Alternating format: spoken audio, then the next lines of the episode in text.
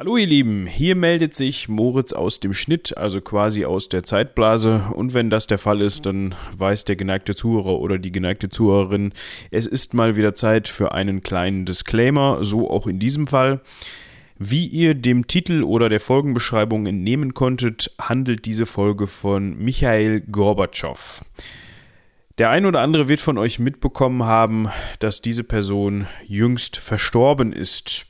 Und dazu wollten wir einfach nur sagen, dass diese Folge nicht als Nachruf gedacht ist. Und wir wollten auch nicht auf den Zug aufspringen und sagen, oh, jetzt ist dieser Mann gestorben, jetzt machen wir mal eine Folge über ihn, sondern die ist tatsächlich schon vor zwei Wochen entstanden, wo wir natürlich noch keine Ahnung hatten, dass Michael Gorbatschow in den nächsten Wochen versterben wird und dementsprechend äußern wir uns auch in der Folge so, als würde er noch leben und machen sogar an der einen oder anderen Stelle einen kleinen Witz, dass das zum ersten Mal eine Person ist, über die wir sprechen oder vielleicht sogar zum zweiten Mal, die tatsächlich noch lebt.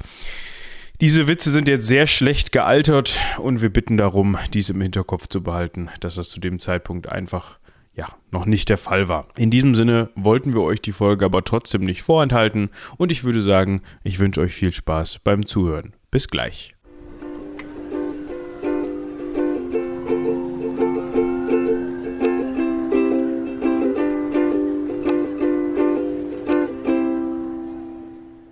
Hallo und herzlich willkommen zur Ecke Hansaring, einem Seitenwälzer Podcast. Ich bin Moritz. Und ich bin Michael. Und ich fühle mich, habe ich gerade so gedacht, als du sagtest, das haben unsere verehrten Zuhörer und Zuhörerinnen natürlich noch nicht gehört, weil wir das entsprechend schneiden, als du sagtest, also von mir aus können wir und ich dann so anfange. Kennst du dieses Meme von der Möwe, die so inhaled und dann so mit den roten, genau, ja. mit den roten Augen losschreit? Im besten Fall dann Rabimmel, Rabammel, Rabum oder so. so fühle ich mich immer, wenn wir anfangen. Das ist dann immer so. Hallo und herzlich willkommen. Oh, das ah, schön. Das ja. Schwungrad geht einmal an. Der Schwungrad geht einmal an, dann wird hinten einmal der Schraubenschlüssel umgedreht auf dem Rücken, so ja, und wie bei dem, bei dem Spielzeugauto. Und dann läuft der für anderthalb Stunden. Toll. Also der Ach, deswegen auch die Zeit. Genau. Das ist wie so ein Uhrwerk. Ah. Ich weiß nicht, ob das ja, ein schweizerisches ist. Vielleicht ist das auch ein sowjetisches Uhrwerk. Ne? Die haben ja gerne, oh. gerne Technik aus dem Westen nachgebaut. Das kenne ich zum Beispiel von äh, Fotoobjektiven. Ja? Die haben dann gerne mal geguckt, was macht denn die Firma Zeiss zum Beispiel? Können wir das nicht auch in günstiger und anders? Konnten sie. Die sind heute sehr beliebt, diese Objektive. Weil die so ein ja, gewisses, die haben halt so ein Sowjet-Flair, weißt du? Hm. Kann ich mir vorstellen. Äh, hat übrigens nicht funktioniert, als sie die Concorde nachgebaut haben. Falls ihr mal ähm, im Technikmuseum in Speyer seid, da könnt ihr euch die beiden angucken, sowohl die russische als auch die ähm, französische Concorde. Also jeweils Gemeinschaftsprojekte. aber, sagen, war doch eine Co-Produktion ähm, irgendwie. Zumindest ja, britisch-französisch ja. äh, ist die Concorde und die ähm, sowjetische ist ja qua Situation des Staates auch eine Co-Produktion. Ähm, auf jeden Fall äh, hatten sie das Problem, dass sie in den 80er Jahren, als sie diese ähm, Tupolev irgendwas da entwickelt haben, die russische Concorde, äh, leider technologisch nicht ganz so weit waren, wie es vielleicht nötig gewesen wäre, um ein Überschall-Passagierflugzeug zu bauen. Sie haben es trotzdem gebaut, ähm, was dann dazu geführt hat, dass ähm, du dich in der Kabine nicht unterhalten konntest, weil es zu laut war. Und die haben da auch auf so Klappstühlen gesessen, glaube ich, weil die, weil die Gewicht sparen mussten ohne Ende, ne? Ja. Und dann konnten Sachen. die also Innenausstattung nicht ganz so, musste ein bisschen drunter leiden. Ja, genau, so kann man das ja, zusammenfassen, glaube ich. Ich habe da letztens, obwohl wir heute gar nicht über die Concorde sprechen, können wir eigentlich nochmal eine extra Folge drüber machen. Das Thema ist ja. nämlich durchaus spannend. Plus halt dann eben den kleinen Ausflug nach Russland in die Sowjetunion. Das ist ja gar nicht Genau, schlecht. und das vielleicht mal vergleichen. Ich habe da letztens tatsächlich nochmal während meiner fast dreiwöchigen meines dreiwöchigen vor, vor mir, mich, das ja. Hinsiechen, ihr wisst, was ich meine, ja. habe ich witzigerweise noch so eine Doku über die Concorde gesehen mhm. und dass das Ding ja eigentlich gar nicht so schlecht war. Und in meinem Kopf ist das immer verbunden gewesen mit nicht ganz ausgereift und äh, ja, deshalb auch irgendwann gescheitert. Aber das ist eigentlich völliger Quatsch. Eigentlich war das Ding sogar richtig gut und hat ja auch ewig, die ist ja ewig rumgeflogen und war ja auch eigentlich ein, also technisch gesehen schon echt ausgefuchst. Das war ja einfach nur Riesenpech. Dass das Ding abgestürzt beim Start oder kurz nach dem Start abgestürzt ist, weil da halt so ein scheiß Metallteil, was irgend so Flugzeug vorher verloren hatte, genau da auf dem Rollfeld lag, wo der mit seinem Reifen drüber gefahren ist. Und dann ist der Reifen leider geplatzt und der hatte so viel Druck, dass die Gummiteile in den Tank, also in den Flügel rein detoniert sind und der Tank dann und dann bumm. Ja. Klingt alles sehr unangenehm, aber ähm, war nicht auch die finanzielle Situation mit der Concorde gar nicht so sinnvoll? Also ich, ich hatte so ein bisschen im Kopf, dass selbst bei subventioniertem Flugzeugtreibstoff, die halt im Endeffekt äh, das Geld mit der Schneeschaufel durchgejagt haben, wenn die das Ding einmal beschleunigt haben und dementsprechend die Tickets halt irgendwie verfickt teuer waren und ähm, irgendwie das Ganze also äh, ja am Ende nicht wirklich rentabel zu betreiben gewesen sei. Aber das, kann, das kann gut sein, das weiß ich jetzt nicht mehr. Ich vermute auch, dass es ein absolutes Prestigeding war. Ne? Da ging es nicht darum, ja. irgendwie Gewinne zu erwirtschaften, sondern da ging es um eine Machbarkeit. So, hey, wir haben hier das geilste äh, oder wir haben halt einen Überschall.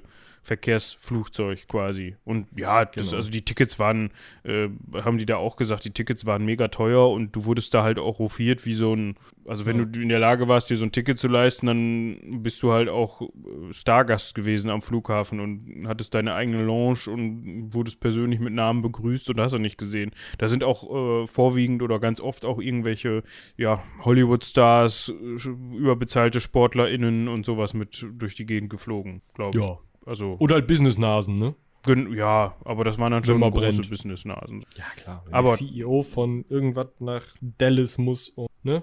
Ja, der Transatlantik ist ja vorwiegend geflogen, ja. glaube ich, ne? Ja, alles andere ist ja auch sinnlos. Ja. Ja, also, wieso? Was willst du da von Düsseldorf nach München mit? Abheben? ja, kommt halt gar nicht auf Schallgeschwindigkeiten. Also das war ja in, in der Sowjetunion tatsächlich auch so ein Ding. Die ist ja irgendwie nach Astana geflogen, von Moskau aus. Was halt auch so eine Verbindung war, ja, die brauchst du, so, klar. Ne? Das ist ja auch weit alles in Russland, Union damals. Und ähm, ist ja auch sinnvoll, da schnell von A nach B zu kommen, aber so sinnvoll dann halt auch nicht. Also so viele Leute mussten da wohl scheinbar gar nicht hin. Und dann war das halt immer so drei, Ma drei Nasen, die halt da mit rumgebrettert äh, gebrettert sind.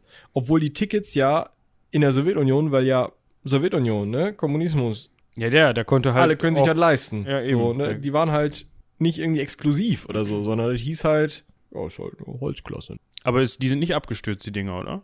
Also, soviel ich weiß, hatten sie keine Gelegenheit dazu, weil sie ungefähr drei Jahre lang geflogen sind. Ja, gut, aber sie sind nicht abgestürzt. Das haben sie der Concorde ja schon mal voraus. ja. Also, wir gucken uns das vielleicht echt nochmal an. Ich tue ja. mal auf die Liste. Ähm, ist ja eigentlich mal ein spannendes Thema. Ne? Könnt ihr uns mal eine Mail zu schreiben an äh, Concorde. Ne? Seitenwälzer.de. Vielleicht verkaufen wir die noch, verkaufen, genau. Vielleicht kaufen wir die übrigen Modelle, die jetzt noch in irgendwelchen Museen rumstehen, ja auf und machen dann unsere eigene Fluglinie und sagen, siehste, hier, hat doch funktioniert. Also wir können erstmal tatsächlich uns überlegen, ob wir mal nach Speyer in dieses Technikmuseum wollen. Das, das könnte man machen. Hier, Verbindung mit der Folge quasi. Quasi. Da müsste dann, vielleicht hört ja jemand vom Technikmuseum Speyer zu, dann, äh, wir kommen gerne mal vorbei mit Mikros. Ja, da steht auch die Buran rum, ne? die können wir mal anlassen. Ja, da müssen wir aber gucken, dass wir das dann nicht übersteuern, ne? Also, das Mikro. Aber gut, ja. Äh, ja, hier entstehen schon wieder ungelegte Eier in der Folge, aber so soll es ja auch sein. Apropos Folge. Ja. Wir haben da noch, wie immer, ich finde, da sollten wir eigentlich auch ein T-Shirt für rausbringen, das Disclaimer-T-Shirt von der Ecke Hansaring. Irgendein Einwand oder irgendeine Warnung oder Hinweis oder sowas gibt es eigentlich immer. Wir befinden uns so dermaßen in der Zeitblase in der Vor- und Zurückzeitblase. Das muss man sich mal auf der Zunge auch zergehen lassen. Ja. Ja. Also wir kommen selber schon durcheinander, wann die Folgen jetzt erscheinen. Wir wollten ja. eigentlich diese Woche, also eigentlich heute, die Folge zum Film 300 aufnehmen, die ihr letzte Woche gehört habt. Das hat aber aus logistischen oder organisatorischen Gründen Weil nicht Weil Michael geklappt. keinen Bock hatte, sich diesen Streifen reinzuziehen. Ja gut, ich habe dich auch um 21.30 Uhr gestern Abend nochmal dran erinnert und da hattest du dann wenig Lust, jetzt, genau jetzt in dem Moment dann das anzustellen und dir anzugucken. Verständlicherweise. Ja. Und ja, die Recherche an dieser Stelle, vielen, vielen Dank an Benja. Zum heutigen Thema lag schon vor, dementsprechend Dementsprechend sind wir da umgeschwenkt und machen jetzt mal an dieser Stelle das heutige Thema, das ihr dann aber erst eine Woche drauf hören werdet. Ja. Aber was wir auch noch machen, ist den Sowjetsack zu. Genau. Denn das hier ist ne? die letzte Sowjetfolge. Also, das ist auch der letzte Sowjetpräsident. Damit, ähm, also wir könnten auch nicht, wenn wir wollten. Und wir haben ein Novum an der Stelle. Wir besprechen endlich mal jemanden, der noch lebt. Krass, in diesem oder? Zusammenhang, ja. Ich hätte es dir Also ich- tatsächlich auch vorher nicht sagen können. Doch, das wusste ich tatsächlich. Nee, da hatte Hat ich der noch- äh, ich hatte mich vorher mit dem nicht wirklich beschäftigt und äh, also Ja. irgendwie äh, Gorbatschow so, mh, der ist bestimmt tot. Aber ne, Nö, der ist also laut ähm, einschlägigen Online-Lexika in dem Sinne noch am auch leben. dreht sich, sonst würde er sich dreimal im Grabe umdrehen, macht er dann nicht. Der Mann ist 91 Jahre alt. Ähm, Ja. Ich glaube, mit Drehen hat das gerade nicht. Also, um den Herrn Gorbatschow soll es heute gehen. Wie gesagt, noch am Leben. Ähm, geboren tatsächlich 1931. Also, wie mir das Internet schon gerade sehr nett vorgerechnet hat, 91 Jahre alt, der Mann. Ja, das ist richtig. Ja, ist also Und Bauer. ja, ob er das jetzt noch ist, ursprünglich ist er das. Und der ein oder andere Orden sagt das auch, dass er das ist. Also, wir können ja mal eben kurz rückblickend und uns anschauen, wo der gute Gorbi herkommt. Ja, also wir sprechen natürlich von Michail Sergejewitsch Gorbatschow, also den sollte man sich eigentlich, das hatte, hat man wahrscheinlich schon mal gehört, um das jetzt vorauszugreifen und gesehen auch, das ist der Mann, der so ein komisches äh, Feuermal da auf der Stirn hat und der dann ja auch irgendwie mal, glaube ich, Staatsoberhaupt der Sowjetunion war, aber da kommen wir dann auch gleich darauf zu sprechen. Das ist auch der mit dem Wodka. Ich glaube, der Name Gorbatschow ist jetzt nicht einzigartig im Gebiet der ehemaligen Sowjetunion. Dementsprechend kann es wohl sein, dass Nein. dieser Wodka von jemand anderem, beziehungsweise bin ich mir sogar sehr sicher, dass er genau wie der Jelzin-Wodka einfach nach dem Präsidenten mit. Na, also, der hat den selber, ne? Vor allem, weil er auch so viel mit Wodka am Hut hatte. Das hören wir auch gleich noch. Gute Idee gewesen. Jetzt gucken wir uns auf jeden Fall erstmal an, wo, wo der gute Mann herstammt. Und zwar auch hier wieder, ja, ich finde, es häuft sich, er hatte einen russischen Vater und eine ukrainische Mutter. Also auch da steckt wieder noch so ein bisschen Ukraine mit drin. Finde ich sehr interessant. Also es ist jetzt ja bei fast allen Staatsoberhäuptern so gewesen, dass die entweder selber aus der, gut, ne, damals halt nicht eigenständigen Ukraine, aber aus dem Gebiet der heutigen Ukraine kamen. Aus der ukrainischen Sowjetrepublik, ne? das muss man ja auch sehen. Es war eine eigenständige Sowjetrepublik, genau wie ähm, Russland eine eigene Sowjetrepublik war, beziehungsweise aus mehreren bestand, oder eben auch Estland oder Kasachstan eigene Sowjetrepublik waren. Ähm, aber das erklärt auch, warum später dann der Zusammenhalt mit der Ukraine so zentral für die Sowjetunion Ja, auf jeden Fall äh, ist er Sohn einer ukrainischen Mutter und eines russischen Vaters, wenn man es von heute betrachtet, die äh, in der Kolch in einer Kolchose, das ist so eine recht speziell kommunistische bzw. sozialistische Form der ähm, genossenschaftlichen Bewirtschaftung von Land. Das sind sehr große Betriebe, die ähm, Land Ländereien wi- landwirtschaftlich äh, bewirtschaften und ähm, dort arbeitet man halt als Bauer oder Bäuerin. Und das haben tatsächlich die Eltern von Gorbatschow getan, von Michael Gorbatschow, weil der Vater hieß ja nun auch äh, Gorbatschow. Und sein Großvater mütterlicherseits hat 17 Jahre diese Kolchose sogar geleitet bis 1937, also tatsächlich auch noch sechs Jahre während ähm, Michael schon auf der Welt war. Er war also ganz vorne, ganz oben mit in der, ähm, in dieser Kolchosenbauerei da mit drin. Tatsächlich ist sein Großvater dann wegen Trotzkismusverdacht äh, verhaftet worden, also einer anderen Strömung, der Trotzki folgenden Strömung. Trotzki war einer der Mitrevolutionäre Lenins. Ähm, ähm, dieser Strömung ähm, gehörten viele Leute an und gerade unter Stalin, weil Trotzki ein, ein Widersacher, interner Widersacher Stalins war, ähm, ist es schwierig gewesen, diesen, dieser, dieser ideologischen Strömung weiterhin anzugehören, beziehungsweise sich für Trotzki auszusprechen, oder man wurde eben auch durchaus mal denunziert als für Trotzki und dementsprechend ist dann ähm, Gorbatschows Großvater weggekommen. Stalinistische Säuberung. Über Trotzki, da könnte man tatsächlich nochmal eine Klammer machen, ob man über den nochmal irgendwann eine Folge machen möchte. Ist eigentlich auch ganz spannend. Ja, das können wir mal so auf die Liste machen für, ja, wenn uns nichts Besseres einfällt. Ja, Aber also genau. muss jetzt nicht sofort sein. Ne, In der Lenin-Folge kommen so die wichtigsten Eckdaten, glaube ich, auch vor. Ja, da haben wir auch schon mal über den gesprochen. Wir können uns noch mal eben ganz kurz angucken, wo der gute Mann herstammt. Also wir, Michi hat das ja gerade schon grob angerissen, aber wo denn dieser Ort ist, diese kleine Ortschaft aus der er stammt, die da nämlich heißt Privolnoye. Privolnoye, ja, so würde ich es aussprechen. Mhm. Entschuldigt, wir sind da natürlich nicht, äh, ja, unsere Sprachkenntnis ist da natürlich nicht so weit vorhanden, dass wir da genau wissen, wie man das ausspricht. Spricht, man möge uns korrigieren, aber das kennt ihr ja auch schon aus fast jeder anderen Folge auch, dass wir da irgendwie ne, ein bisschen äh, mit der Sprache ne, und so. Und zwar befindet sich dieses sehr, sehr kleine Örtchen, also das ist wirklich nur so, so ein kleiner Fleck mit so ein paar Straßen, gar nicht so weit von dem Ort entfernt oder von dem, ich weiß gar nicht mehr, wer da war, das Tschernenko oder war das? Ah, müssen wir jetzt mal gucken. Ist auch egal. Auf jeden Fall auch, wenn man sich jetzt überlegt, ne, russischer Staatspräsident. Es gibt noch viel anderes Russland, wo er auch hätte herkommen können. Das ist äh, nicht besonders zentral bezogen auf das russische Kerngebiet.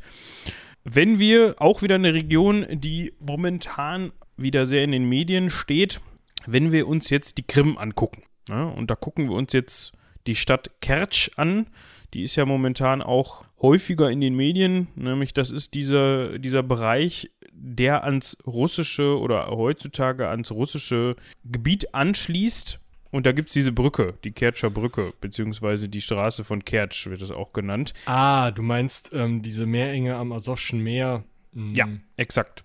Genau, nördlich ist das Asowsche Meer, das ist zwischen Krim und ähm, Mariupol, kann man vielleicht sagen, im, auf ukrainischer Seite. Ähm, genau. Genau, und wenn man, also diese Brücke ist ab und zu mal in den Medien, weil die auch immer gerne beschossen wird, weil das natürlich irgendwie für den, oder ja, also jetzt kürzlich, glaube ich, beschossen worden ist, beziehungsweise wird darüber gesprochen, ob man das denn machen sollte oder nicht, weil das natürlich auch für die Russen von Süden kommt ein Nachschub, eine Nachschublinie ist. Wenn man jetzt über diese Brücke drüber fährt, bis nach Krasnodar und von da aus noch so ein ganz, ganz bisschen ist gut, sagen wir mal gute 200 Kilometer, sich so ein bisschen nordöstlich hält, dann kommt man in das Örtchen, in dem der gute Michael geboren ist.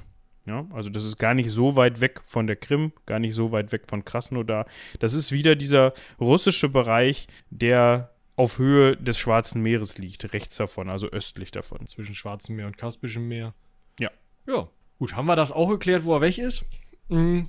Schauen wir uns an, wo er so beruflich wegkommt. Wir haben ja schon gesagt, ähm, Bauer, ja, beziehungsweise ähm, hat er erstmal angefangen als äh, Helfer seines Vaters, der tatsächlich für seine bäuerliche Arbeit einen Lenin-Orden und einen Orden des Roten Banners der Arbeit erhalten hat. Scheint also. Äh, Den hat er, glaube ich, sogar bekommen, oder? Ah ja, den hat er, genau, den roten Banner der Arbeit, hat er bekommen für seine Hilfe bei der Ernte von äh, viel Getreide. Das wird wahrscheinlich alles damit zu tun haben, dass ja nach dieser Zwangskollektivierung der Landwirtschaft äh, die landwirtschaftliche Produktion erstmal sehr in den Keller gegangen ist und man sich da dann eben über diese Orden wahrscheinlich erhoffte, gute Beispiele ein wenig zu fördern. Ähm, tatsächlich hat er, äh, also hat Gorbatschow relativ lange auf also ab seinem wahrscheinlich ja sechsten, siebten Lebensjahr da mitgearbeitet und dann eben mit 17 diese große Leistung ähm, beordert bekommen ähm, und dann noch relativ lange dort gearbeitet, weil ähm, so groß ins Studium eingestiegen ist er dann ja erst später. Ne? Also er hat ja irgendwie diesen Landschafts, ähm, äh, landwirtschaftlichen Abschluss erst mit 35, also 1966 gemacht, ähm, während er mit 17 ähm, wann war das denn? Rein rechnerisch 48. 1948 noch ähm, landwirtschaftlich gearbeitet hat und dazwischen war er dann auch nochmal irgendwie anders studieren. Ähm, also der hat relativ lange wirklich mit seinen eigenen Hände Arbeit ähm, seinen Lebensunterhalt verdient. Das finde ich eigentlich ganz spannend. Ne? So ein bisschen, ja. noch, noch mal ein bisschen arbeitiger kann man vielleicht sagen, ein bisschen mehr diesem selbstgesetzten sowjetischen Bild entsprechend als der Kraftwerksbetreiber ähm, Malenko zum Beispiel. Ne? Ja, definitiv. Was man also da müssen wir jetzt nochmal eben kurz drauf eingehen, ne, auf diese, auf den Linienorden und den Orden des Roten Banners. Es heißt, dass er mit seinem Vater zusammen mehrere tausend Zehntner Getreide erntete. Es ist jetzt auch völlig egal, wie viel das ist, aber so ein bisschen kommt mir das vor, weißt du, wie so ein Kürbis-Erntewettbewerb oder so ein, so ein Erntewettbewerb. Wer hat den größten Kürbis? Also ja, so nach dem Motto, sein. so Junge, wir ernten jetzt in 48 Stunden diese sieben Felder. Äh, okay Okay, Vati. Schlafen wird nicht, Wodek gibt's hier. Genau, ich will den Lenin-Orden haben. Und dann stand da so ein, keine Ahnung, Politoffizier, Mann aus dem Politbüro, wie auch immer, so neben so mit so einer Kladde so und ja, okay, sehe ich, haben sie geschafft, hier Lenin-Orden. Und du Junge, hier, ich habe noch so einen Orden des Roten Banners, bitte sehr. wie halt dann die Schleife um den größten Kürbis kommt. Wollte ich nur noch mal eben drauf hinaus. Komm, komm, kommt wohl hin. Ja. Äh, Man was mü- könnte können wir- ihn vielleicht noch mal fragen. Ja, eigentlich schon. äh, Anrufen wollte ich den sowieso noch. Aber äh, was wir noch festhalten müssen, ist, er war für den Wehrdienst untauglich und wurde dementsprechend, und ich spreche das jetzt mit Absicht so aus, Student. Aber Ja, auch also so das wie- ist ein Punkt, den wir noch mal ansprechen können, der sich irgendwie durchzieht durch unsere Sowjetberichte hier, wenn wir uns die verschiedenen Staatsoberhäupter angucken. Auch der stammt wieder aus, also das muss man dem, zu, dem System jetzt irgendwie in Anführungsstrichen zugute halten. Ne? Ich will das jetzt nicht in den Himmel loben oder irgendwie sagen, na, boah, das war alles super, auf keinen Fall. Aber auch er stammt wieder aus, in Anführungsstrichen, keinen wohlhabenden Verhältnissen, ja, war eigentlich recht weit ab vom Schuss, hat aber trotzdem in Anführungsstrichen wie selbstverständlich studieren können dann später. Und das gilt ja auch dann für die anderen. Klar, ne, der war natürlich auch immer aktiv in der Partei, das kommt natürlich auch Genau. noch dazu. Aber trotzdem, dadurch, also durch das System, hat er die Möglichkeit bekommen, sich eben zu bilden. Und das ist ja so, das ist so eine Sache, die selbst heutzutage immer schwieriger, also selbst in einer, in einer Demokratie, wie wir sie haben, immer schwieriger wird. Weil halt, äh, ich will jetzt hier keine Diskussion anf anfangen, dass das jetzt ja die negativen Seiten des Systems aufwiegt und so weiter, darum geht es mir gar nicht. Aber selbst heutzutage gibt es ja durchaus, also, ne, wenn du von deinen, ähm, es gibt durchaus Studiengänge, die du nicht studieren kannst, wenn du kein stabiles Einkommen hast oder von deinen Eltern unterstützt wirst. Oder Weil- halt nur sehr schwer oder mit einem, mit einem Stipendium oder so. Genau. Also, äh, es ist ja, also Bildungsgerechtigkeit ist ein großes Thema. Ich glaube, da müssen wir jetzt wirklich nicht unbedingt aufmachen. Nee. Aber es ist wirklich bemerkenswert, dass klar, das müssen wir immer sagen, unter Mitarbeit in der Partei, also sozusagen ähm, auf aktiver Suche nach einem Stipendium, kann man vielleicht sagen, ähm, dass dann trotzdem auch äh, ein Studium möglich ist, auch an der Lomonossow-Universität in Moskau, die ähm, sehr renommiert war und in Teilen noch ist, beziehungsweise jetzt wohl eher nicht mehr so, aber ne? Ja, das kommt, glaube ich, drauf an, wie man fragt, ne? Also. Ja, aber also es war schon, schon echt Ding, ne? An dieser Lomonossow-Universität in Moskau zu studieren, ist schon krass. Ähm, er machen können, wie gesagt, wahrscheinlich eben auch durch, durch Mitarbeit in der Partei, aber ähm, es ging halt vom Bauern sozusagen zum Juristen, denn er hat da Jura studiert. Ob er einen Abschluss gemacht hat, weiß ich gar nicht genau. Er lernt da auf jeden Fall auch seine spä spätere Frau kennen. Raisa heißt die, wenn ich das richtig ausspreche, oder Raisa, ähm, die er dann auch später im September 1953 geheiratet hat. Also da zieht noch ein bisschen, hat gucken, das dauert noch ein bisschen, aber auch da hat er insofern von profitiert, dass er da seine zukünftige hat kennengelernt. Scheinbar hat er keinen Abschluss gemacht. War dann auch vielleicht nicht mehr nötig. Er hat dann auf jeden Fall, wo wir gerade sagten, im Alter von, von 21 ja, schon angefangen, sich in der KPDSU, also in der Kommunistischen Partei der Sowjetunion, zu betätigen und hat da tatsächlich 22 Jahre lang in seiner Heimat für die Partei. Also größeren agiert. Ort. Ne? Ja, Sta Stavropol. Also- Genau, also man muss sich das äh, auch anschauen, ne? Also der hat halt ähm, dann bis er 43 war, da zu Hause Parteiarbeit in einer Graswurzelart gemacht. Klar, das ist auch ein entspanntes Leben da als Parteifunktionär. Ne? Sieht man auch daran, dass er zwischendurch noch mal eben einen kleinen Abschluss als Agrarbetriebswirt machen konnte. Also es war wohl nicht hauptamtlich, dass er da Parteimensch war. das war ähm, übrigens noch nachdem er dann Jura studiert. Genau. Ähm, also er ist, ja, äh, eigentlich so ein, so ein mittlerer Kader, kann man vielleicht sagen, von dem man dann erwarten würde, ja, so ein bisschen Jura, Agrarbetriebswirt hat er gemacht, gut in der Partei war er auch, der könnte mal die Kolchose leiten. Ja, hat er sein Opa ja schon gemacht oder so, so sowas wird man wahrscheinlich von ihm dann erwarten, wenn er mit 35 seinen, seinen, seinen Abschluss als Agrarbetriebswirt macht, dann soll er noch mal fünf Jahre erstmal ein bisschen üben da auf der Kolchose und so ein bisschen hier in den Parteiveranstaltungen nicken und dann darf er mal stellvertretender Ersatzvize Kolchosenleiter werden und dann gucken wir mal, dass er sich da langsam hocharbeitet. Na, dann kann er Mitte 50 ist er dann Chef da und dann kriegt er auch eine Dacia und dann ist das auch gut. Ich muss ganz ehrlich sagen, das Wort Kolchose hört sich an wie eine Krankheit. Herr, Herr Doktor, Ja. was habe ich? Ah, das ist eine mittelschwere Kolchose, da kann ich Ihnen nur ein bisschen Antibiotikum verschreiben, ne? Und dann wird das wieder in zwei Wochen. Das, ähm, dem einen oder der anderen Agrarökonom in äh, mag Kolchose auch ähm, als Krankheit für die Landwirtschaft vorgekommen sein.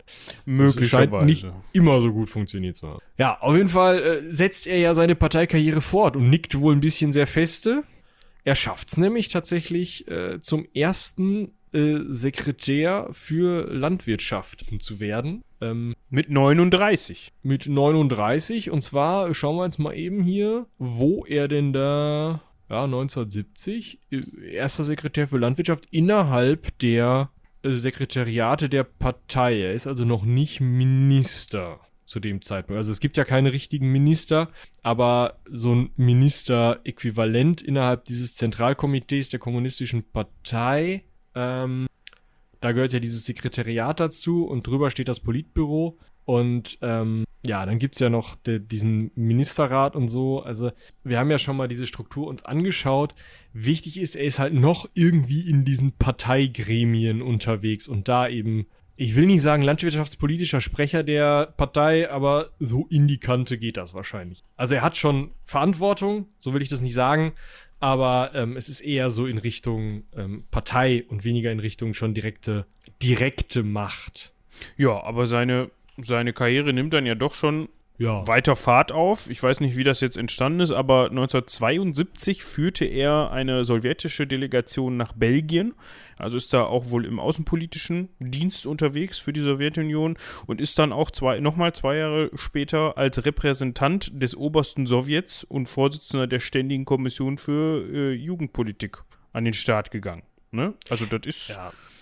Also es ist, der hat sich anscheinend relativ gut angestellt, wusste, was er tut, wusste sich selbst zu verkaufen und das mit dem, also das geht ja schon über feste Nicken hinaus, muss man eigentlich sagen ja, an der Stelle. Stimmt. Und dann wird er halt, geht's halt weiter hoch und er wird sowas wie Landwirtschaftsminister und Vollmitglied des Politbüros innerhalb der nächsten zehn Jahre, was halt tatsächlich ein ziemlich steiler Aufstieg ist, besonders wenn man sich eben anschaut. Wir haben ähm, in der vorletzten Folge über Andropov und Tschernenko ja schwer drüber gesprochen, wie alt und verkrustet diese Politbürostrukturen waren. Ähm, was man auch daran sieht, dass ähm, äh, Fjodor Kulakov, der ähm, Gorbatschow eigentlich gefördert hat, der so ein bisschen der Mentor innerhalb dieser landwirtschaftspolitischen Aufstiegsreihe von Gorbatschow war, ähm, erstmal die Hufe hochreißen musste, bevor Gorbatschow eben genau dessen Rolle im äh, Zentralkomitee und dann auch im Politbüro übernehmen konnte. Also dieses Aufsteigen ging halt nur durch den Tod seines Mentors.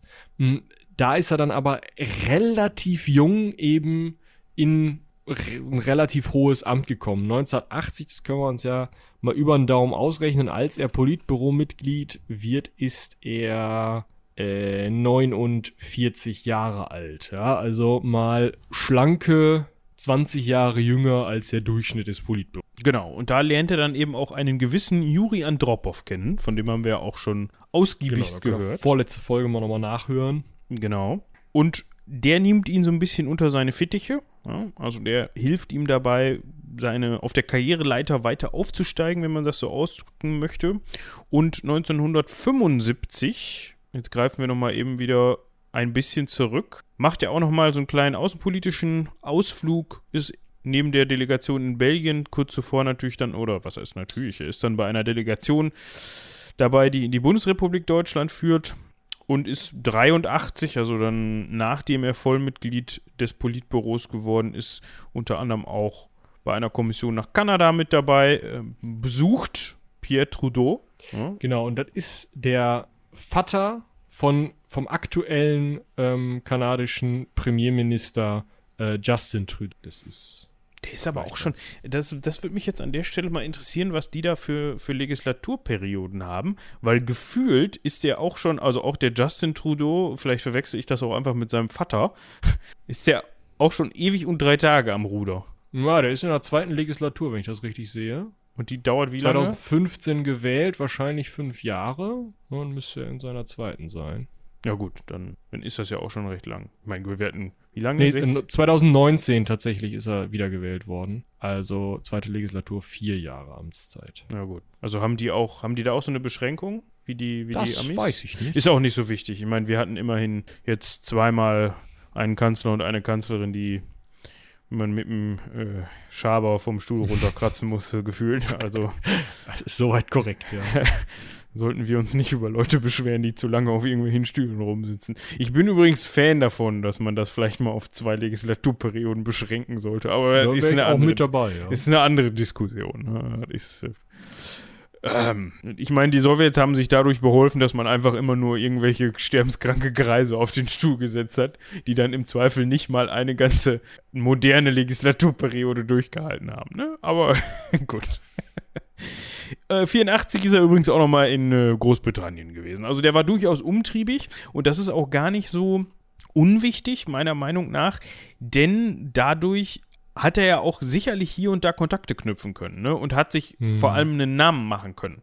Jetzt, er war jetzt kein unbeschriebenes Blatt. Klar, wenn du irgendwie hochrangiger Politiker in der Sowjetunion bist, beziehungsweise irgendwie zum, zu irgendwelchen Verwaltungsgremien gehörst, ich tue mich da immer schwer, irgendwie nach wie vor schwer mit diesen ganzen Bezeichnungen, aber das geht, glaube ich, nicht nur mir so. Dann bist du immer auf dem Zettel, glaube ich, auch bei westlichen Regierungen und so. Aber wenn du dich da, wenn du da schon mal vorstellig warst und vielleicht auch schon mal mit dem einen oder anderen, mit der einen oder anderen Person persönlich gesprochen hast, wie zum Beispiel mit so einem Trudeau, dann kann das auf jeden Fall nicht schaden. Das denke ich auch. Für spätere Verhandlungen, diplomatische Aktionen, wie auch immer. Was auch nicht geschadet hat, wahrscheinlich, äh, zumindest, ähm, alle anders. Was sehr geschadet hat, zumindest der Sowjetunion, wie sie äh, vor er an die Macht gekommen ist, äh, beieinander war, war seine Wahl Wahl müsst ihr euch natürlich so vorstellen, dass er innerhalb des ähm, Politbüros ausgesucht und dann vom obersten Sowjet gewählt wird, beziehungsweise vom, ähm, von der Partei, über die Parteigremien, ähm, war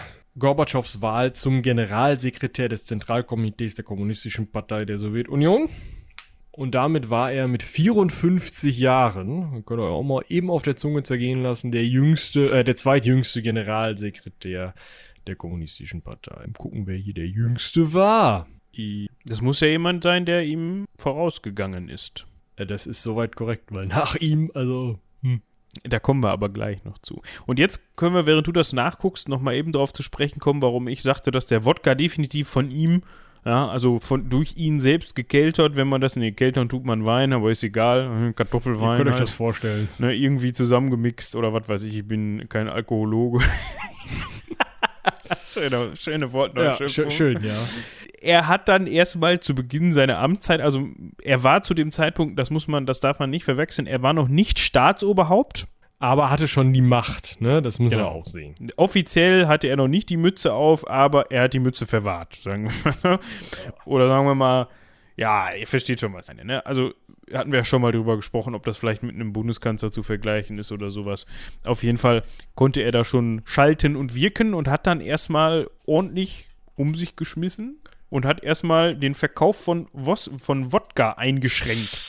Hat Brauereien zugemacht, sowie Distillerien und hat Weinstöcke vernichten lassen. Also, oh. ich weiß nicht, ob er da schon mit seinem eigenen Wodka Pläne verfolgt hat, ne? So nach dem Motto, alle sollen nur noch Wodka Gorbatschow trinken oder also das ist natürlich Quatsch, ne? Der also der wird persönlich nichts mit dem Wodka Gorbatschow zu tun haben außer den Namen. Aber ja einen ähnlichen Namen, genau. Irgendwie hatte er offensichtlich was gegen alkoholische Getränke, beziehungsweise nichts, was hilft. Deswegen hat er dann halt die ne, Sachen hier dicht machen lassen, beziehungsweise das Ganze extrem runtergefahren. Ich weiß nicht, ob seiner Meinung nach der Alkohol die Wurzel allen Übels war oder sowas. Naja, wir haben ja äh, einfach ein großes Problem mit Alkoholismus, äh, teilweise heute oder zu Großteilen heute noch in Russland und gerade auch in dieser Brezhnev-Ära ist es schon sehr bekannt, also dass ähm, Leute, die zu auswärtigen Terminen, zu diplomatischen Terminen in der Sowjetunion unterwegs sind, ähm, trinkfest sein sollten. Ja? Was meinst du, wie die im Politbüro geguckt haben, als er erstmal gesagt hat, so, der Wodek kommt jetzt hier vom Tisch während der Versammlung? Äh, genau, also es, es, gibt halt Geschichten von irgendwelchen amerikanischen Atomgenerälen, die sich halt so weggeschädelt haben, dass sie ähm, auf Englisch in irgendwelchen Moskauer Bars Country Roads bestellt haben, so ungefähr, so irgendein Country-Song und ähm, dann den Laden haben zusammenprügeln lassen, weil ihnen das nicht gefallen hat, was da von der russischen Coverband. also, also schaut euch mal die, die ähm, Folge von Last Week Tonight über Broken Arrows an. Da kommt so eine Story vor. Und es gibt auch Stories von ähm, deutschen Politikern, die äh, esslöffelweise Olivenöl vor Gesprächen mit äh, sowjetischen Politikern verteilt haben, damit die Leute den Wodka besser vertragen. Ja? Also es ist halt schon heftig. Ah, das waren andere Zeiten. Da musstest du das noch abkönnen. Da. Ja, genau. Ja, es ist. Äh, du möchtest eigentlich sagen, dass der übermäßige Genuss von Alkohol nicht unbedingt immer ausschließlich die besten Ideen zutage fördert. Komisch, ne? Hm. ja, ich meine, auf dem örtlichen Schützenfest ist das vielleicht nicht ganz so wichtig, aber im Politbüro sollte man auch mal drüber nachdenken oder in der, Ja. auf die diplomatische Mission. Gut, was aber viel wichtiger ist als dieses Einschränken von Alkohol, ist, dass er unter anderem die Begriffe Glasnost und Perestroika, jetzt hatte ich das Wort, jetzt prägt, so das wollte ich sagen. Kennst du das, wenn du dir so einen Satz baust im Kopf und den ganz stolz präsentieren möchtest und dann mittendrin so, Geht das nicht. Ähm, Error 404. Ja. Schade. Er hat die geprägt, diese Begriffe. Die bedeuten nämlich zum einen Offenheit und Umstrukturierung. Also Glasnost ist Offenheit und Perestroika ist Umstrukturierung. Und die führt er dann eben 86 ein. Und jetzt sollte man hinhören, er kennt an, dass es Fehler in der politischen Führung gegeben hat seit Stalins Zeit und dass es vor allem auch während des Zweiten Weltkriegs zu Verbrechen gekommen ist. Und das ist ja was, was, also erst der Das Wodek geht nicht. und dann, weil er den Wodek weggelassen hat, fängt er auch noch an, irgendwelche Sachen zu entschuldigen. Also, ne, hier so von wegen, ja, sorry. Aber das war nicht gut. Was? Also wir erinnern uns vielleicht noch an die äh, Khrushchev-Folge, wo ja auch schon bis zur internen äh, Revolte, die dann abgeschmettert werden konnte, was war das denn? Im Nix. äh,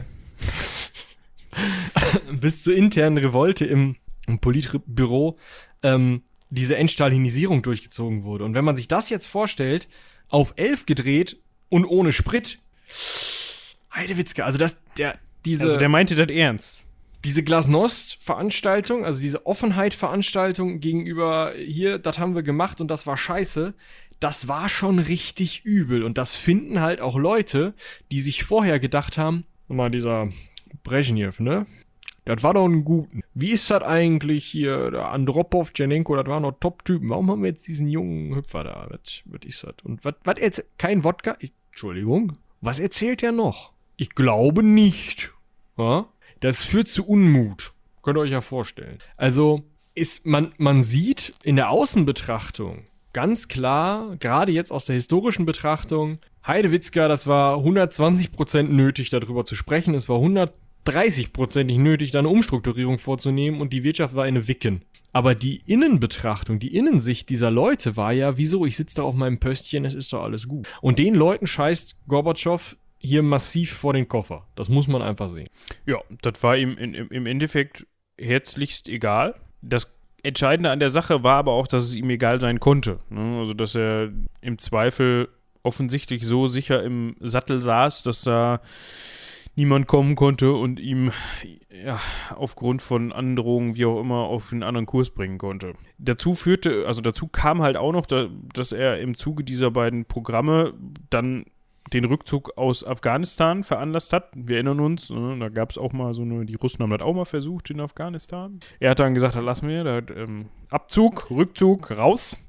Hat Opposit Oppositionelle rehabilitieren lassen, ja, also eigentliche Regierungsgegner, die Ja, aber langsam an, ne? Also Leute, die in stalinistischen Säuberungen weggekommen sind, wie sein Opa. Da hat er mal unterschrieben, dass die wieder zurückkommen. Es geht jetzt nicht um aktiv aktuelle Nein. politische Gefangene. Ne? Wir, Ja, ja. wir sind ja nicht ganz, ne? Also Ja, wir ähm, er ist schon jemand, der an dieser Stelle auch das System durchaus, wenn man ihn heute hört, aus, aus Überlegungen, dass es ähm, ein geregelter Übergang sein soll und das ja auch weiter funktionieren soll erstmal, damit die Leute nicht irgendwie ins Elend stürzen, aber ähm, wahrscheinlich auch aus Erwägungen dessen, dass er ganz gerne auch auf seinem Pöstchen sitzen bleiben würde, will er das System ja erstmal am Laufen halten. Und was er da natürlich nicht gebrauchen kann, ist in dem Moment, wo er ja schon krasse Umstrukturierungen macht und krasse ähm, krasse Umbrüche einfach in diesem Staat vorangehen. Auch diese Sache, sich auf, aus, Afghanistan zurückzuziehen. Das heißt ja im Umkehrschluss auch, natürlich ist es okay für Afghanistan eine nicht dem äh, der Sowjetunion hörige Regierung zu haben. Ja, das ist damit dann okay. Dass äh, dieser Krieg in Afghanistan für die Sowjets nicht zu gewinnen war, weil die Amis ähm, die Mujahideen krass finanziert haben, ist ein ganz anderes Thema. Aber ähm, dieser, dieser Rückzug ist ja einfach auch ein Eingeständnis dessen, dass man die Macht nicht hat oder die, die, die Macht nicht aufbringen will an der Stelle, diesen, diesen Staat wieder auf Parteilinie zu bringen. Also diese ganzen Rückzüge und und Restrukturierungen, die er macht, sind natürlich, ähm, ja, also die sind intern schwierig zu vermitteln und da kann er genau fundamental äh, Opposition nicht gebrauchen und lässt deswegen die politischen Gefangenen erstmal äh, im Knast. Ja, ja, das stimmt schon. Ja. Weiterhin äh, distanziert er sich von dieser Brezhnev-Doktrin. Da hat Michi gerade darüber gesprochen. An der Stelle empfehlen wir natürlich auch nochmal die Folge über Brezhnev, falls ihr die noch nicht gesehen habt, noch nicht gehört habt, vielmehr. Sie, zu sehen ist da nicht besonders viel, außer dieser kleine, abhängig von eurem Podcast-Grabber oder eurer App oder dem Player, mit dem ihr das hört, dieser kleine Punkt, der sich auf diesem Balken stetig langsam Richtung rechter Bildschirmkante bewegt. Ne? Also das könnt ihr euch dabei angucken und das Cover. Ne? Und wie du gerade schon sagtest, gesteht den Ländern des Warschauer Pakts auch zu, dass sie ihre eigene Staatsform fortan selbst bestimmen konnten. Und das ist auch was ganz Entscheidendes. Ne? Er sagt an der Stelle, pass mal auf, wenn ihr Demokratie wollt und wie auch immer, so wie die, Datei, wie die Heinis das da im Westen machen, ne? dann macht das halt. Ist mir egal. Und das ist eigentlich noch mal eine Stufe auf den Wodek drauf. also alle, die jetzt... Zumindest, also das, das heißt halt dass wir damals in Prag einmarschiert sind und den Prager Frühling niedergeschlagen haben, das war nicht okay. Ihr dürft jetzt. Und es ist, also es ist schon krass. Äh, krass ist übrigens auch, wie die DDR drauf reagiert. Ja, gut. Also, das kennen wir ja, ne? Ach so. Ähm, nö. Das sehen wir jetzt eigentlich nicht. wir fanden Stalin eigentlich immer einen töff Typen. Der Gorbatschow dreht ein bisschen frei, wir machen das hier einfach weiter bisher ähm, vom KGB oder so. Ne? Ich muss sagen, ich bin mit den, mit den Heinis da in der DDR nicht besonders vertraut. War das zu dem Zeitpunkt noch Honecker? Oder ich, ich das war noch Honecker. Hab die Reihenfolge. Wie ist denn noch der andere äh, sehr bekannte? Ulbricht. Ulbricht, genau. Äh. Und nach Honecker kommt Krenz, aber das ist eigentlich auch schon der Abgesang. Also, ähm, dass Honecker abgesetzt wird, ist schon. Ähm, aber da, da können wir auch noch mal eine Folge drüber machen. Ja, sollten wir auf jeden Fall. Was aber an der Stelle dann nicht passt, ist, also was heißt nicht passt, wo die Pferde dann nicht ganz mit ihm durchgegangen sind, um, ich weiß nicht, ob wir jetzt da zu weit, also um, ob wir das nicht an der Stelle deutlich genug gesagt haben, ne? Also ihr müsst euch das mal auf der Zunge zergehen lassen und die ZuhörerInnen, die uns jetzt im Grunde seit der Absetzung des Zars folgen und die jetzt ungefähr auf der Pfanne haben, was da alles passiert ist, müssen eigentlich erkennen, wie einschlagend das ist, wenn du an der Stelle sagst, ja, also im Grunde haben wir, gut, es gab da bisher eigentlich diese Unterteilung, gut, es war die ukrainische Sowjetrepublik, wie auch immer das jetzt genau geheißen hat, aber im Endeffekt. Das ist die Sowjetunion. Das ist die Sowjetunion, ne? das steht dran, das ist uns eigentlich auch scheißegal, ob das jetzt die Ukraine ist oder was weiß ich, was weiß ich für ein Land, ne? Das pff, gehört alles zusammen. Und jetzt geht er hin und sagt, also wenn ihr keinen Bock mehr auf diese Sowjetgeschichte habt, ne, dann lasst es halt. Ja, wobei wir da noch mal ein bisschen unterscheiden müssen. Ähm, die Ukraine ist ja Teil der Sowjetunion selber. Die Brezhnev-Doktrin äh, weitet sich auch aus auf Staaten wie Polen, die Tschechoslowakei, äh, die DDR. Ähm, also Staaten, die nominell zwar eigenständig sind und aber eben unter der Fuchtel ähm, der Sowjetunion Warschauer Pakt zum halt, ne? Beispiel auch des Warschauer Paktes stehen, genau. Also das heißt, er erlaubt erstmal in Anführungsstrichen oder er erlaubt an dieser Stelle diesen Staaten erstmal ein Ihr könnt natürlich demokratisch werden, wenn ihr möchtet. Ihr könnt auch einen König einführen, wenn ihr da Lust drauf habt. Ist uns erstmal egal. Wir werden nicht mehr, wie die Drohung bis gestern noch war, mit Panzern kommen, wenn ihr vom kommunistischen System abweicht. Ja, aber das ist ja schon krass genug, eigentlich. Ja, eben. Das Vor ist allem, schon wirklich krass. Wenn man die bisherige Entwicklung sich anschaut. Und das funktioniert ja auch. Also ja. Die, es gibt einige friedliche Revolutionen, ähm, müssen wir auch wahrscheinlich im Einzelnen drüber sprechen, Polen, Tschechien, Ungarn, ähm, wo dann eben das sowjetische System abgeschafft wird. Ja, er ist zunächst gegen die Wiedervereinigung von Deutschland. Ne, da hat er erstmal, möchte er erstmal weiter noch den Daumen drauf haben, beziehungsweise sagt, mm, sie Ja, das, das, das hat einen ganz wichtigen Grund. Ähm, das ist diese Oder-Neiße-Grenze. Wenn man sich die Grenze von Polen und Deutschland heutzutage anguckt, das ist eine Grenze, die vom Bundestag bis 1989, 1990 nicht anerkannt war. Da war nicht klar, wo die Grenze zu Polen ist. Und das heißt, eine Wiedervereinigung hätte bedeutet, dass auf der einen Seite NATO-Truppen durch die DDR marschieren können und bis an diese Grenze vorstoßen können und auf der anderen Seite der Warschauer Pakt gestanden hätte. Das also eine, eine wirklich ja, gefährliche Grenze gewesen wäre, an der was hätte passieren können, nur weil man sich nicht ganz drauf geeinigt hatte und nicht ganz klar war, wer wo welche Grenzziehung hatte und das noch nicht durchgezogen und, und ähm, ähm, ja, verabschiedet war. Dementsprechend ähm, hat er halt abgewartet. Zum einen, dass in der DDR das Regime platt gemacht wird, eine neue freie Volkskammerwahl, also das Parlament dort frei gewählt wird und ähm, da eben die Strukturen sich ändern. Und er hat abgewartet, dass der Bundestag diese, also der westdeutsche Bundestag diese Grenze anerkennt, um eben Polen zu sichern. Ja.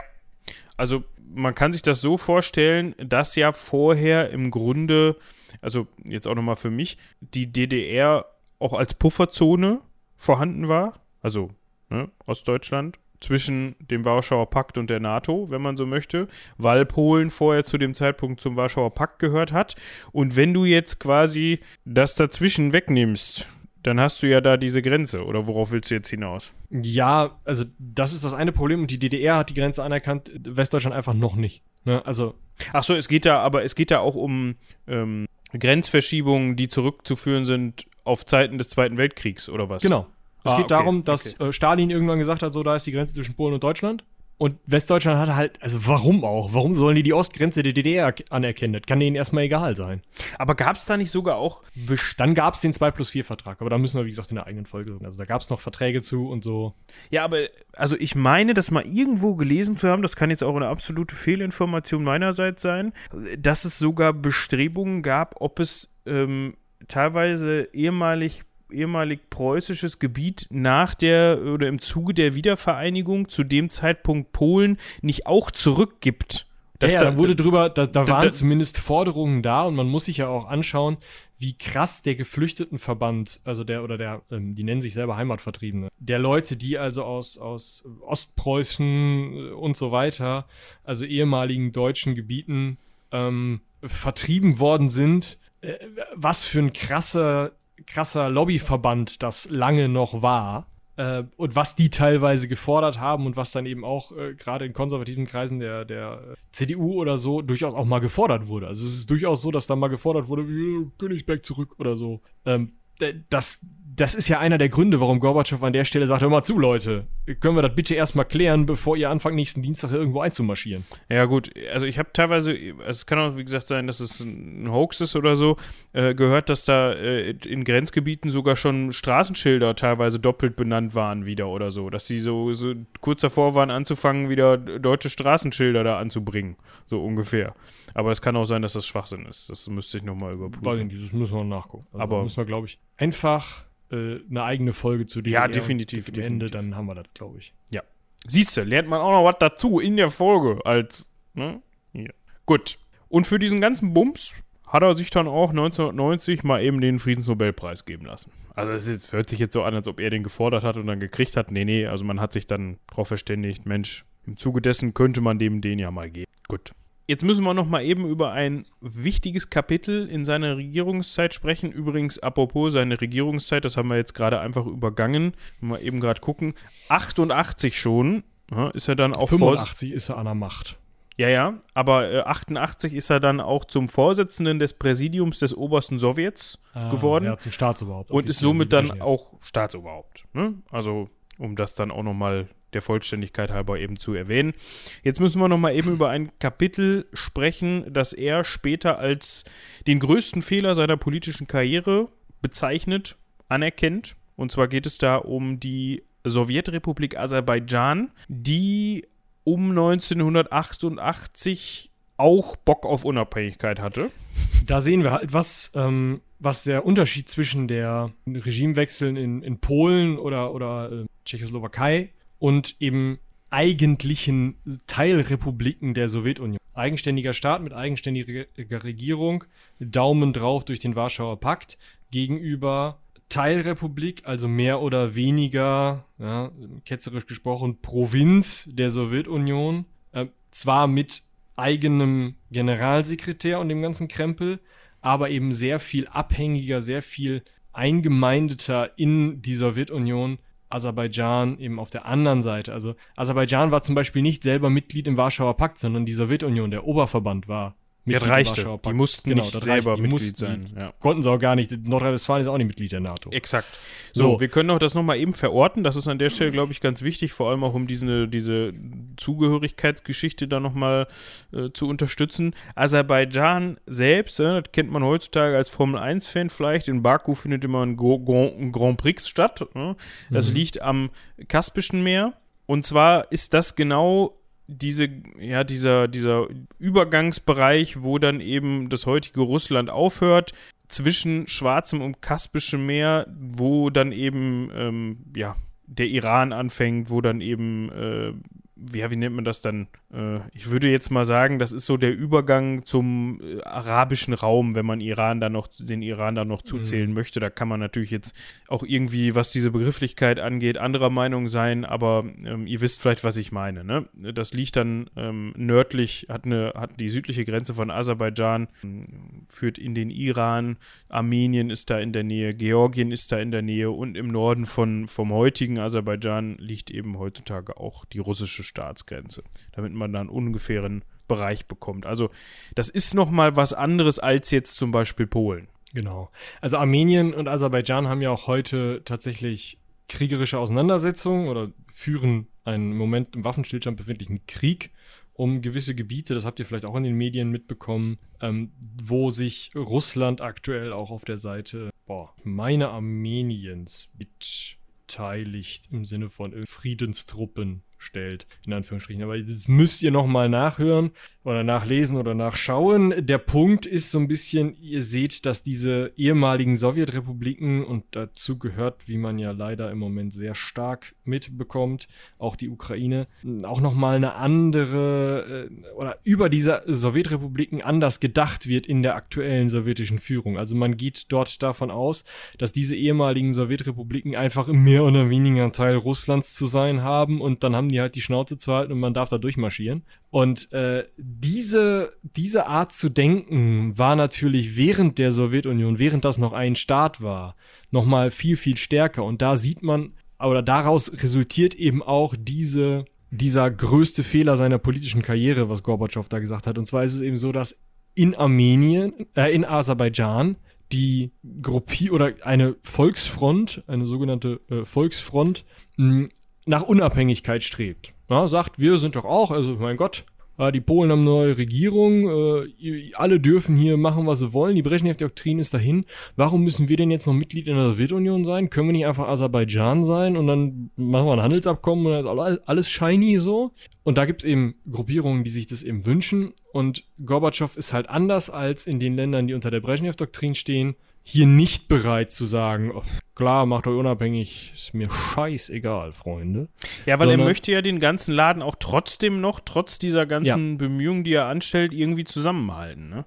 Das ist ihm ja nach wie vor wichtig. Genau. Und da ist er eben, äh, geht er eben so weit, dass er tatsächlich die Armee schickt, dass er den Ausnahmezustand äh, verhängt, die Unabhängigkeitsbewegung gewaltsam niederschlagen lässt, ähm, die Armee schickt und 1990, im Januar 1990, da tatsächlich 130 ähm, Personen getötet und 800 Menschen verletzt werden, äh, als eben Armee der Sowjetunion, die Rote Armee, hier äh, diese Unabhängigkeitsbestrebungen gewaltsam unterdrückt. Genau gewaltsam niederschlägt. Und wie eben schon gesagt, das ist dann eben das, was, was er später dann auch wohl bereut. Jedenfalls sagt er das mhm. und sagt, das ist ein Fehler gewesen, dass er das hat gewaltsam niederschlagen lassen. Weiß nicht, was jetzt die Konsequenz, also was die Alternative für ihn wäre, ob er dann sagt, ich hätte, man hätte den lieber, hätte dem nachgeben sollen, diesen Bestrebungen und hätte die lieber machen so, lassen sollen, was sie wollen, oder was da für ihn die andere Alternative oder ob er da mehr auf Diplomatie hätte setzen wollen oder so. Keine Ahnung. Wird sicherlich naja, ein Statement von ihm geben. Muss ich halt anschauen, dass er ja, oder dass er kurz danach tatsächlich sich andere Sowjetrepubliken unabhängig erklären und er da nichts mehr tun kann. Ähm, dementsprechend war das halt wirklich äh, unnötigst.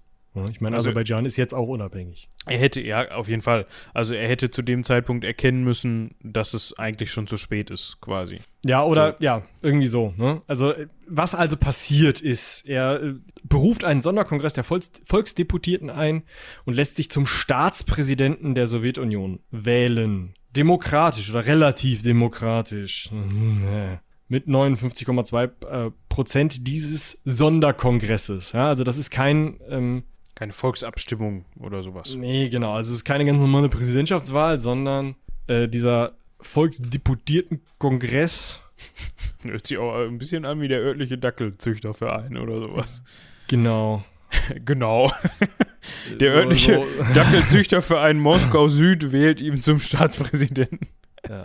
Also das, das war ab 1988 das höchste gesetzgebende Organ der UdSSR, war ein in relativ freien Wahlen gewähltes ähm, Parlament und das wurde aus verschiedenen äh, Gruppierungen zusammengesetzt. Also zum einen gab es diesen obersten Sowjet, über den wir ja schon häufig gesprochen haben, dieser oberste Rat, diese Räterepublik, ihr erinnert euch vielleicht.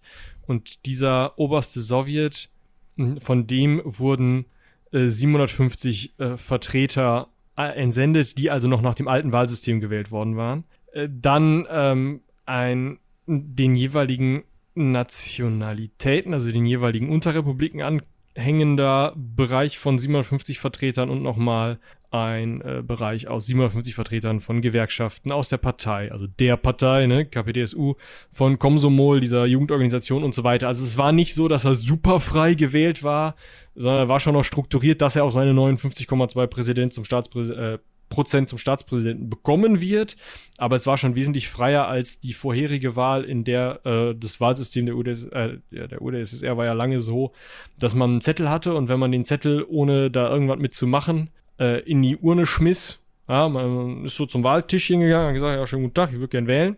Und dann äh, hat man so einen Zettel bekommen und wenn man den dann einfach genommen hat und in die Urne geschmissen hat, dann hatte man Ja gestimmt für was auch immer da jetzt gerade zu wählen war. Und dann war das gut. So.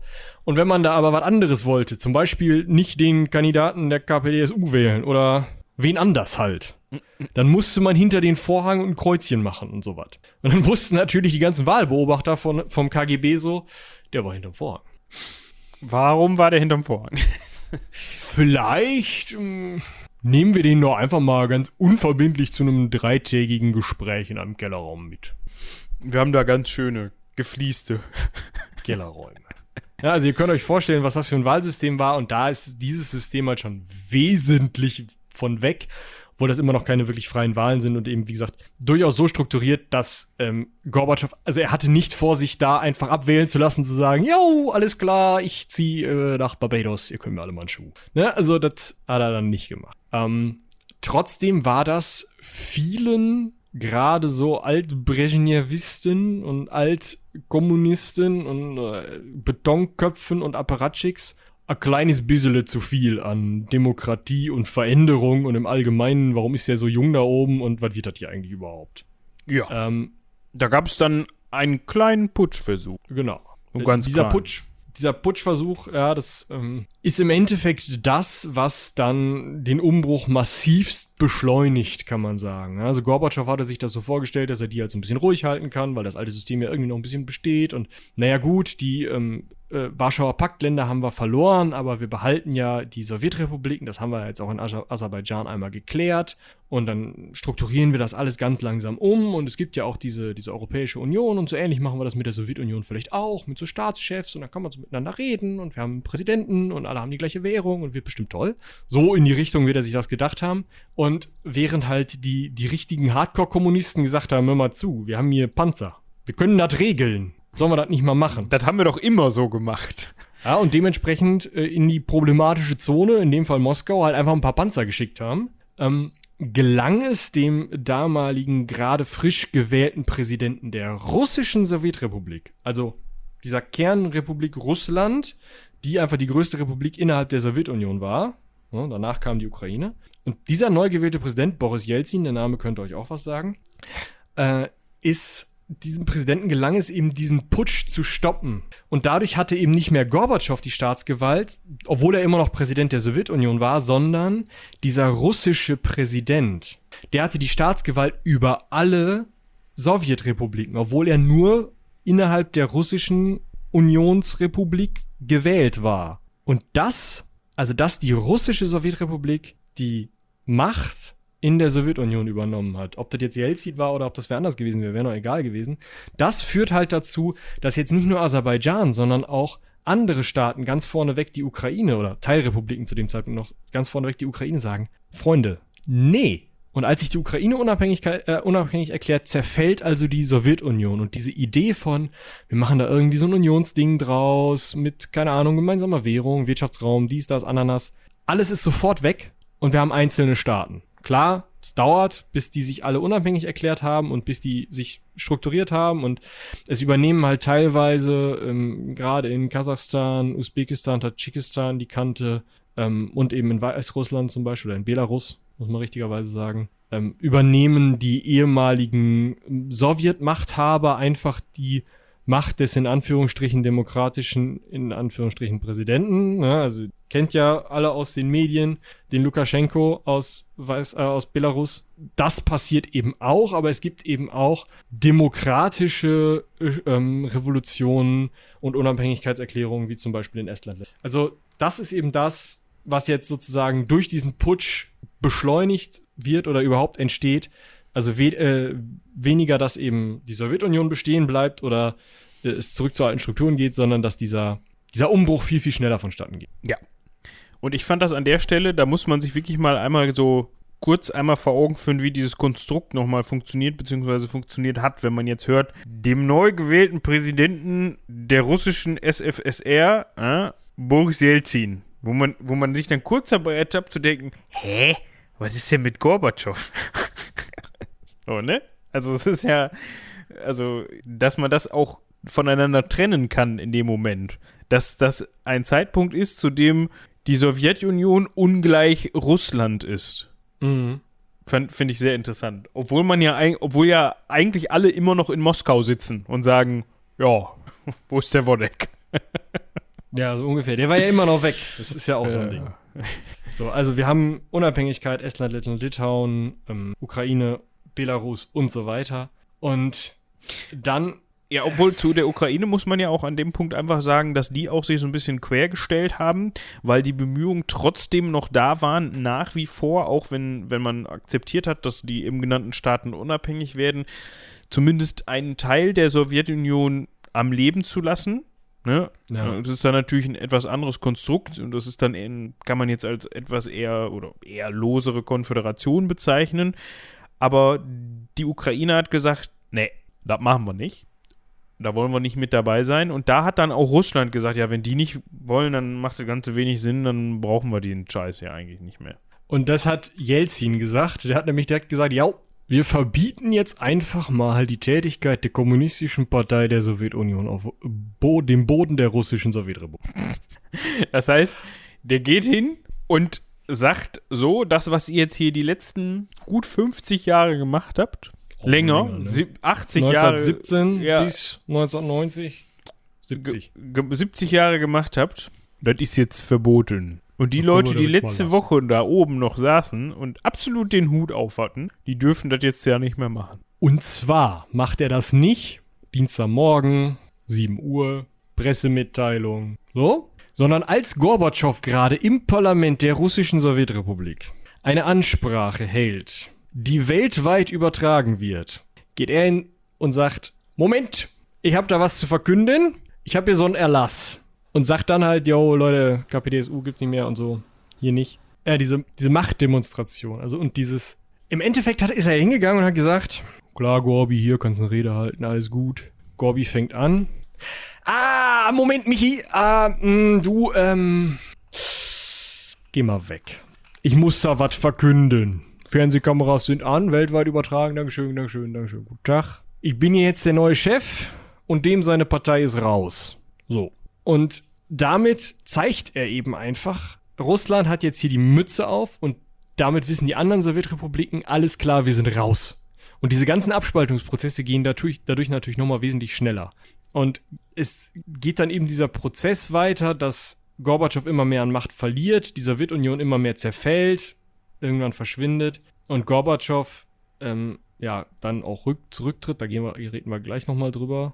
Beziehungsweise, wann tritt er denn? Ah, am 25. Dezember 1991 tritt er zurück und am 12. Juni 91, schon ein, ein halbes Jahr vorher, wird Jelzin eben bei ganz normalen russischen Präsidentschaftswahlen, wie normal oder nicht normal die halt sind, wird er eben zum Präsidenten gewählt, also Jelzin. Das heißt, da sieht man halt auch, dieser dieser Macht, diese Machtverschiebung nochmal zwischen Jelzin und, und Gorbatschow.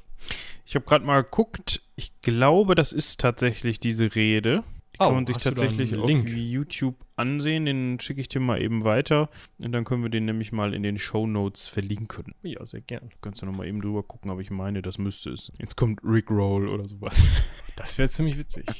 nee, geht. bla bla. Ah ja, da geht tatsächlich ähm, Jelzin einfach hin und sagt, verpiss dich. Schön. Genau. Auch so eine Sache, die mit vorherigen Staatsoberhäuptern der Sowjetunion eher weniger möglich waren. Aber da gab es auch einfach keinen russischen Präsidenten, ne? Also der das Ja, gekonnt es gab schon jemanden, der der russischen Sowjetrepublik vorstand, so Ja. ist das nicht. Aber es mag sein, dass die Person, die dann da ans, also das Parlament gab es in dem Sinne, also war auch anders alles, ne? Aber ähm, wenn jemand es gewagt hätte, bei einer Rede von, sagen wir mal, Brezhnev, neben ihn ans Mikrofon zu treten und zu sagen, hör mal zu, Meister, Ich hab hier was. Ich müsste da mal was vorlesen, kannst du mal kurz die Schnauze halten, Dankeschön. Ich glaube, der hätte nicht mehr KGB ins Mikro sagen können. KG, zack. Es wäre so eine Klappe im Boden aufgegangen, da wäre der durchgefallen. Da wäre der weg gewesen. Ja. Was macht Gorbatschow also, nachdem er zurückgetreten ist? Er ist ja raus. Ja, Sowjetunion ist weg. Einzelne Teilrepubliken. Er ist raus aus der Nummer. Ich meine, gut, wenn du auf russischem Boden das nicht mehr ausüben darfst, dann ist es doof, ne? Musst du dir was anderes, musst du dir eine andere Beschäftigung suchen. Macht er auch. Er gründet erstmal die Gorbatschow-Stiftung. Ja, schön. Weiß gar nicht, was die heute machen. Ich könnte, man könnte jetzt auf die Idee kommen, dass die, ich finde, das ist immer so, wenn man sagt, ich mache eine Schokoladendiät oder sowas, weißt du?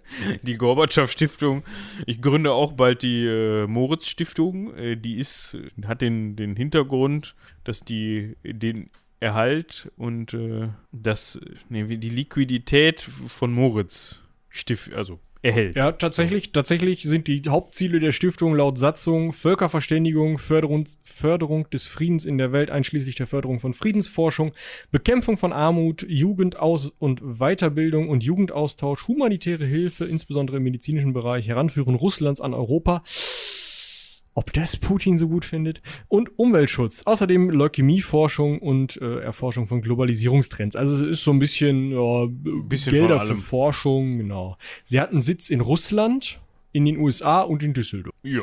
Ne, falls mal jemand da vorstellig werden möchte. Ich weiß nicht, was man da machen kann, aber könnte er, ja, Gorbatschow. Vielleicht mal ein Praktikum Außerdem, außerdem gibt es noch das Grüne Kreuz, das hat er auch gegründet. Es ist eine Umweltschutzorganisation, mh, dem der 33 31 Länder angehören. Ähm, nicht so, nicht so wichtig. Ja. Hat dann aber auch nochmal verlautbaren lassen, dass der ungezügelte Kapitalismus in Russland ja gar nicht das ist, was er wollte. Das wäre nicht gut. Äh, Also er ist zumindest, sagen wir mal, politisch kritisch gegenüber dem Typen, der ihn abgesägt hat live im Fernsehen. Kann ich mir gar nicht vorstellen. ja. 96 gibt es da nochmal so eine, so eine Wahlfälschungsepisode. Naja gut, also er kandidiert erstmal regelrecht schön zur Präsidentschaftswahl in Russland. Ne? Wenn man in der Sowjetunion nicht mehr Präsident sein kann, versucht man es mal in Russland. Und äh, offiziellen ähm, Angaben zufolge hat er 0,0, 0, nicht 9, 0, 0,51 Prozent der Stimmen bekommen. Und jetzt kommst du mit deiner Wahlfälschung. Er sagt dazu selber, Zitat. Woher wisst ihr, wie viele Stimmen ich wirklich bekommen habe? Fragezeichen. Einer der Jelzin-Vertrauten hat öffentlich erklärt, nach seinen Angaben hätte ich 25 Prozent erhalten. Faktisch bekam ich 15. Am Morgen nach der Wahl rief mich einer meiner Bevollmächtigten aus Orenburg an und sagte, ich läge bei knapp 7. Am Abend desselben Tages waren es dann 0,65 Prozent. Wie sagte schon Stalin, das Wichtigste ist, wie man zusammenzählt. Nicht zusammenhält, sondern zusammenzählt. Eine Stimme für Ja. dich, eine Stimme für die Rundablage. genau. Und wenn man das bei jedem Zähldurchgang macht und ein paar Mal zählt, geht das. Genau. Es So, muss also, halt am äh, Ende stimmen, ne? Er hat, er hat nicht gewonnen, so, aber er hat halt auch also anders Punkte bekommen als da. Aber ich wage jetzt einfach mal eine sehr steile Prognose. Ich glaube, da sind, jetzt mal abgesehen von den Seitenwälzer Wahlen, mehr Wahlen, als man glauben mag, von betroffen von dieser Zählmethode. Zumindest, äh, zumindest in Ländern, die jetzt nicht, ähm, es gibt ja diese, diese OSZE, Organisation für Sicherheit Zusa- und Zusammenarbeit in Europa, die die Wahlen kontrolliert und ähm, man kann sich dann immer die OSZE-Berichte reinziehen oder Berichte über die OSZE-Berichte. Und es gibt Länder, in denen man so denkt, ja, das ist, ähm, ja gut, demokratisch ist ein großes Wort, aber ne, so, also zum Beispiel die letzten russischen Wahlen, da haben die dann auch gesagt, ja, es wurde gewählt. Mehr möchte ich dazu eigentlich gar nicht mehr sagen. ja, also andererseits, also wenn man sich, also nur, dass das jetzt nicht, nicht falsch klingt, wenn man sich zum Beispiel den Bericht über Deutschland anguckt, ähm, hier sind es freie, unabhängige, funktionierende Wahlen laut OSZE. Also da, da könnt ihr euch einfach mal umtun. Ähm, ja, gerade in Russland wird halt ganz gerne mal gezählt, wie es der Machthaber mit. Ne? Ja. Oder in Der Wladimir wird jetzt auch nicht mehr abgewählt, glaube ich, in nächster Zeit. Unwahrscheinlich. Unwahrscheinlich. Zumindest nicht, wenn er da noch mitzählt. Mitzahlen, ich würde mal eher sagen, mitzählen lassen darf. Sonst wird es anstrengend. Ja, er kritisiert, also Gorbatschow, um zu dem zurückzukehren, kritisiert da noch so ein bisschen rum. Ne? Hier, Jelzin, alles doof. Putin ist aber eigentlich ganz top, ja, sagt er 2007, also mittlerweile auch 15 Jahre her. Engagiert sich für Menschenrechte. Zum 80. Geburtstag gibt es einen schönen neuen Award, den, der keinen mehr interessiert im Moment. The Man Who Changed the World Award. Oh, das klingt eigentlich gar nicht schlecht, aber ähm, ja, wie gesagt, ist jetzt gerade nicht so wichtig. Ähm, er sagt, ja, Demokratie unter Putin 2011 schon. Ähm, er jetzt nicht so. Er sieht da tatsächlich große Defizite und Probleme. Auf der anderen Seite sagt er 2014 dann aber, ja, hm, eigentlich schon okay, was der Putin so macht. Also er äh, macht da so einen Drahtseilakt zwischen, ja, ich bin eigentlich für Demokratie und Menschenrechte, aber auf der anderen Seite will ich den Putin auch nicht vor den Koffer scheißen, weil ich bin halt kurz vor 90. Ich muss jetzt nicht nochmal umziehen, ganz besonders nicht in einen Staat, dessen Sprache ich nicht kann. Und äh, ja, also es geht dann so weiter. Er meldet sich halt immer mal wieder. Er wird natürlich, das muss man auch sehen, immer mal wieder gefragt. Ne? Also Medien. Ist klar sind ja auch ganz gerne mal dabei, ehemalige Staatsoberhäupter nach ihrer Meinung zur aktuellen Politik zu fragen. Äh, tatsächlich äh, ist er auch gefragt worden oder mh, äh, ja, hat sich befleißigt gefühlt, äh, etwas zum Überfall Russlands auf die Ukraine zu sagen. Und zwar sagte er da, keine Herausforderung oder Bedrohung, der die Menschheit im 21. Jahrhundert gegenübersteht, kann militärisch gelöst werden. Mit anderen Worten, ich finde das scheiße, aber ich will das nicht so laut sagen. Ähm, und das Wort Krieg werde ich auch nicht in den Mund nehmen. Hinter verhaftet mich hier noch irgendwer. Er lebt nämlich zurückgezogen in einem Vorort von Moskau und möchte da scheinbar auch wohnen bleiben. Ja, obwohl ich auf der anderen Seite sagen muss, klar, ist er da auch clever genug, um sich da irgendwie diplomatisch gegenüber der Regierung Russlands auszudrücken. Aber auf der anderen Seite glaube ich, im Endeffekt kann es denen auch relativ egal sein, was der da von sich gibt. Hm, sicherlich hat das noch so ein bisschen Strahlkraft, aber ich glaube, die werden jetzt auch nicht sich an einen Gorbatschow, wenn es irgendwie anders geht, rantrauen, in Anführungsstrichen. Den ja, und äh, man muss ja auch sehen, die russischen Medien sind so dermaßen gleichgeschattelt, der kann ja erzählen, was er will, in jede Kamera, die er finden kann, das wird sowieso nicht gesendet in Russland. Ja, und was der Westen sendet und über Russland sagt, der Zug ist sowieso abgefahren für Russland. Also wird halt wird halt sowieso generell als Lüge abgetan und als Propaganda und dann ist das gut. Dann muss das reichen. Aber wir können vielleicht noch zu einer seiner wichtigsten Errungenschaften ähm, kommen. Ja, das ist super. Er hat nämlich ein Album rausgebracht, für das er einen Grammy bekommen hat. Und zwar zusammen mit Sophia Loren und ähm, dem damals schon Ex-US-Präsidenten Bill Clinton. Ich habe jetzt noch nicht reingehört. Das ist, also eigentlich ist das, keine Ahnung, das kann, das ist so, als wenn Angela Merkel mit Boris Johnson zusammen ein Metal-Album produzieren, weißt du? Das ist Was? Gorbatschow hat mit Bill Clinton zusammen ein Musikalbum produziert. Also man muss dazu sagen, es ist eine Kinder-CD. Ja, es, ist, äh, es ist mit Kinderliedern. So.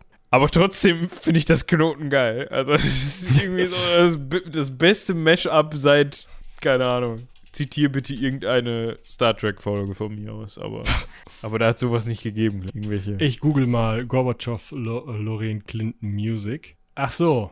Ah, eine Version von Peter und der Wolf, sehe. Achso, ich dachte, der hätte vielleicht dieses, dieses Ding gemacht, weißt du, da wo äh, dieser komische Gnom durch den Wald läuft mit der Flöte. weißt du, was ich meine? Was gerne mal mit irgendwelchen. Ja. Ich, es klingelt gerade überhaupt nicht. Nein. Deswegen verstehe ich den Witz nicht, aber.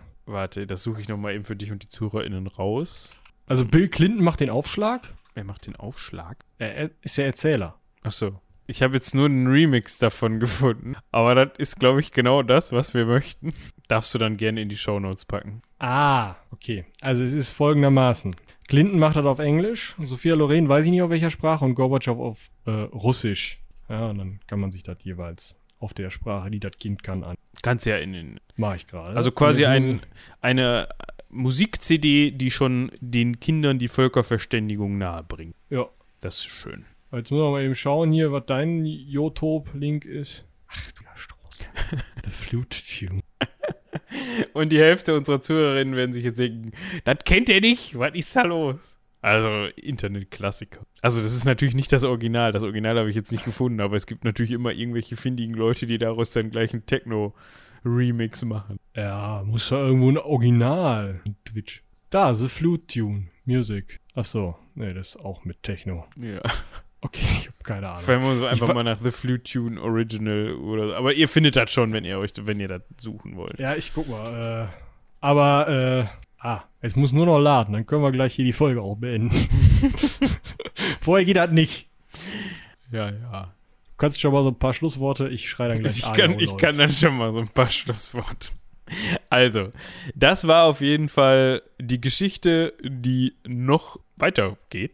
Kann man also festhalten. Ja, noch, er Es ist ist, 91. es, ist, es ist mal eine Person tatsächlich, ich weiß gar nicht, wie oft wir das schon hatten. Sehr selten, oder nicht, dass wir über nicht tote Mhm. Personen gesprochen haben. Assad hatten wir schon mal, das war aber ganz, ganz am Anfang. Erdogan? Hatten wir Erdogan? Ja, nicht Lebensbericht, sondern so dieses. Also, aber über Assad hatten wir tatsächlich, war das nicht sogar die erste Person, über die, über die wir so einen Lebensbericht gemacht haben? Ja, das kann wohl sein, ja. Ja, und ansonsten fällt mir niemand ein. Könnte eine zweite Premiere gewesen sein. Naja, auf jeden Fall, die Ja. Geschichte geht auf jeden Fall noch weiter. Ob da jetzt noch so viel Spannendes passiert in seinem Leben, das ähm, wage ich mal zu bezweifeln, aber vielleicht straft er mich Lügen. Auf jeden Fall war es das für uns in dieser Folge mit dem Herrn Gorbatschow. Wir hoffen natürlich, ihr hattet ganz viel Spaß. Und das war es vor allem natürlich mit unserer, vorerst mit unserer Sowjetreihe. Also Ja, ob wir den Trotzki nochmal machen oder so. ja, das können wir dann ja irgendwie nochmal da mit reinquetschen quasi. Wenn uns mal langweilig ist, das kriegen wir schon noch irgendwann mal hin. Auf jeden Fall, wo haben wir denn angefangen? Wir haben angefangen, Bei Nikolaus, dem, äh, ne? ja, ich meine, wir hatten auch schon mal solche Leute wie Ivan der Schreckliche oder so, ja, aber das, ist aber jetzt in dem Sinne keine Sowjetpersönlichkeit, wenn ich das mal so woll- sagen ja, der. Zar ist auch keine Sowjetpersönlichkeit. Wenn, also, ich glaube, der dreht sich um, der, der macht Flipper im Grab, wenn du sagst, also die Sowjetpersönlichkeit Zar Nikolaus II.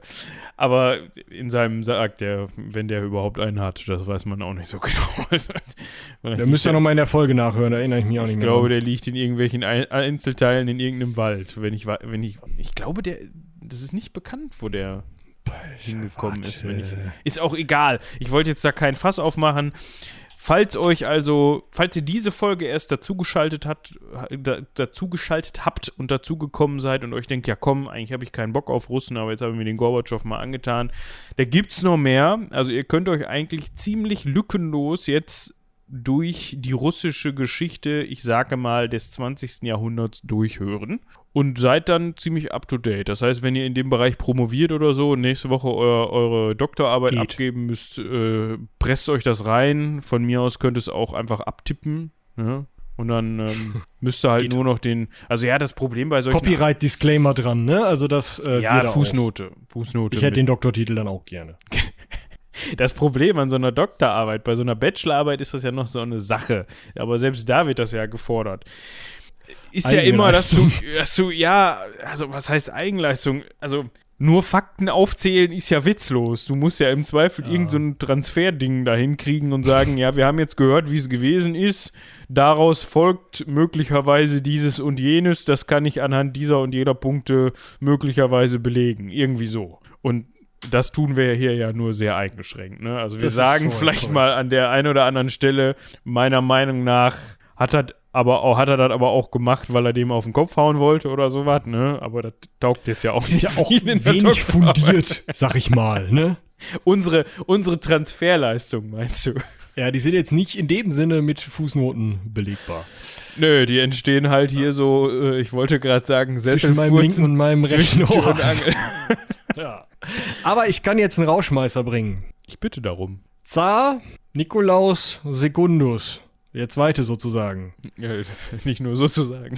Der ist 1979 ähm, in einem Wald bei Jekaterinburg gefunden worden mit seiner Familie, also die Reste. Der war ja im Zuge der Revolution umgebracht worden. Wie gesagt, hört dazu nochmal die Folge. Das hat während der Sowjetzeit aber natürlich niemand gesagt, dass man den gefunden hat, sondern erst am 13. Juli 1991, also schon nach der Wahl Jelzins zum Präsidenten der Russischen Föderation, wurden die Gebeine geborgen von dort und auch einwandfrei identifiziert. Und am 17. Juli 1998, genau 80 Jahre nach der Ermordung des Zaren, wurden seine sterblichen Überreste und die seiner Familie in der Kathedrale der Peter- und Paul-Festung in St. Petersburg beigesetzt. Irgendwo auf dem Weg dazwischen ist er übrigens auch heilig gesprochen worden. Ja, schon. Das Da hätte ich jetzt nicht gedacht. Letzteres vor allem. Lustige Bildchen mit, so einem Heiligenschein. Hm, gut. Hätte er sich wahrscheinlich nicht träumen lassen. Weiß auch vielleicht gar nicht. Ist, ja- ist auch nicht so relevant. Gut. Das als Schlusswort finde ich ganz schön. Dann schließt sich die Klammer so ein bisschen, weißt du? Dann Ja, das dachte ich die- auch. Deswegen habe ich das nochmal verkündigt. Die Sowjetklammer geht zu. Wir enden, wie wir angefangen haben, mit Nikolaus II. Gut. Jetzt können wir nochmal so einen kleinen Ausblick geben. Also erstmal, nee, das machen wir später. Erstmal geben wir so einen kleinen Ausblick. Es wird an dieser Stelle natürlich noch weiter griechisch bleiben. Also diese andere Reihe, wir haben ja jetzt immer im, Ab, im, im Wechsel ein bisschen unterbrochen von der ein oder anderen Vertretungsfolge oder mal abweichenden Themen Sowjetgeschichte und griechische Geschichte gemacht. Die wird euch noch ein bisschen treu bleiben. Da haben wir noch einige Punkte auf der Pfanne. Und wir gehen ja dann auch noch weiter in die Geschichte zurück. Und Ja, dann. Also was, was wir auch noch auf der Pfanne haben, tatsächlich, also so ganz vorbei ist die Sowjetzeit noch nicht. Wir haben den KGB noch. Stimmt, stimmt. Nö? Den haben wir noch. Aber ja, wir gucken mal. Das hat ja auch noch vielleicht noch ein ganz bisschen Zeit.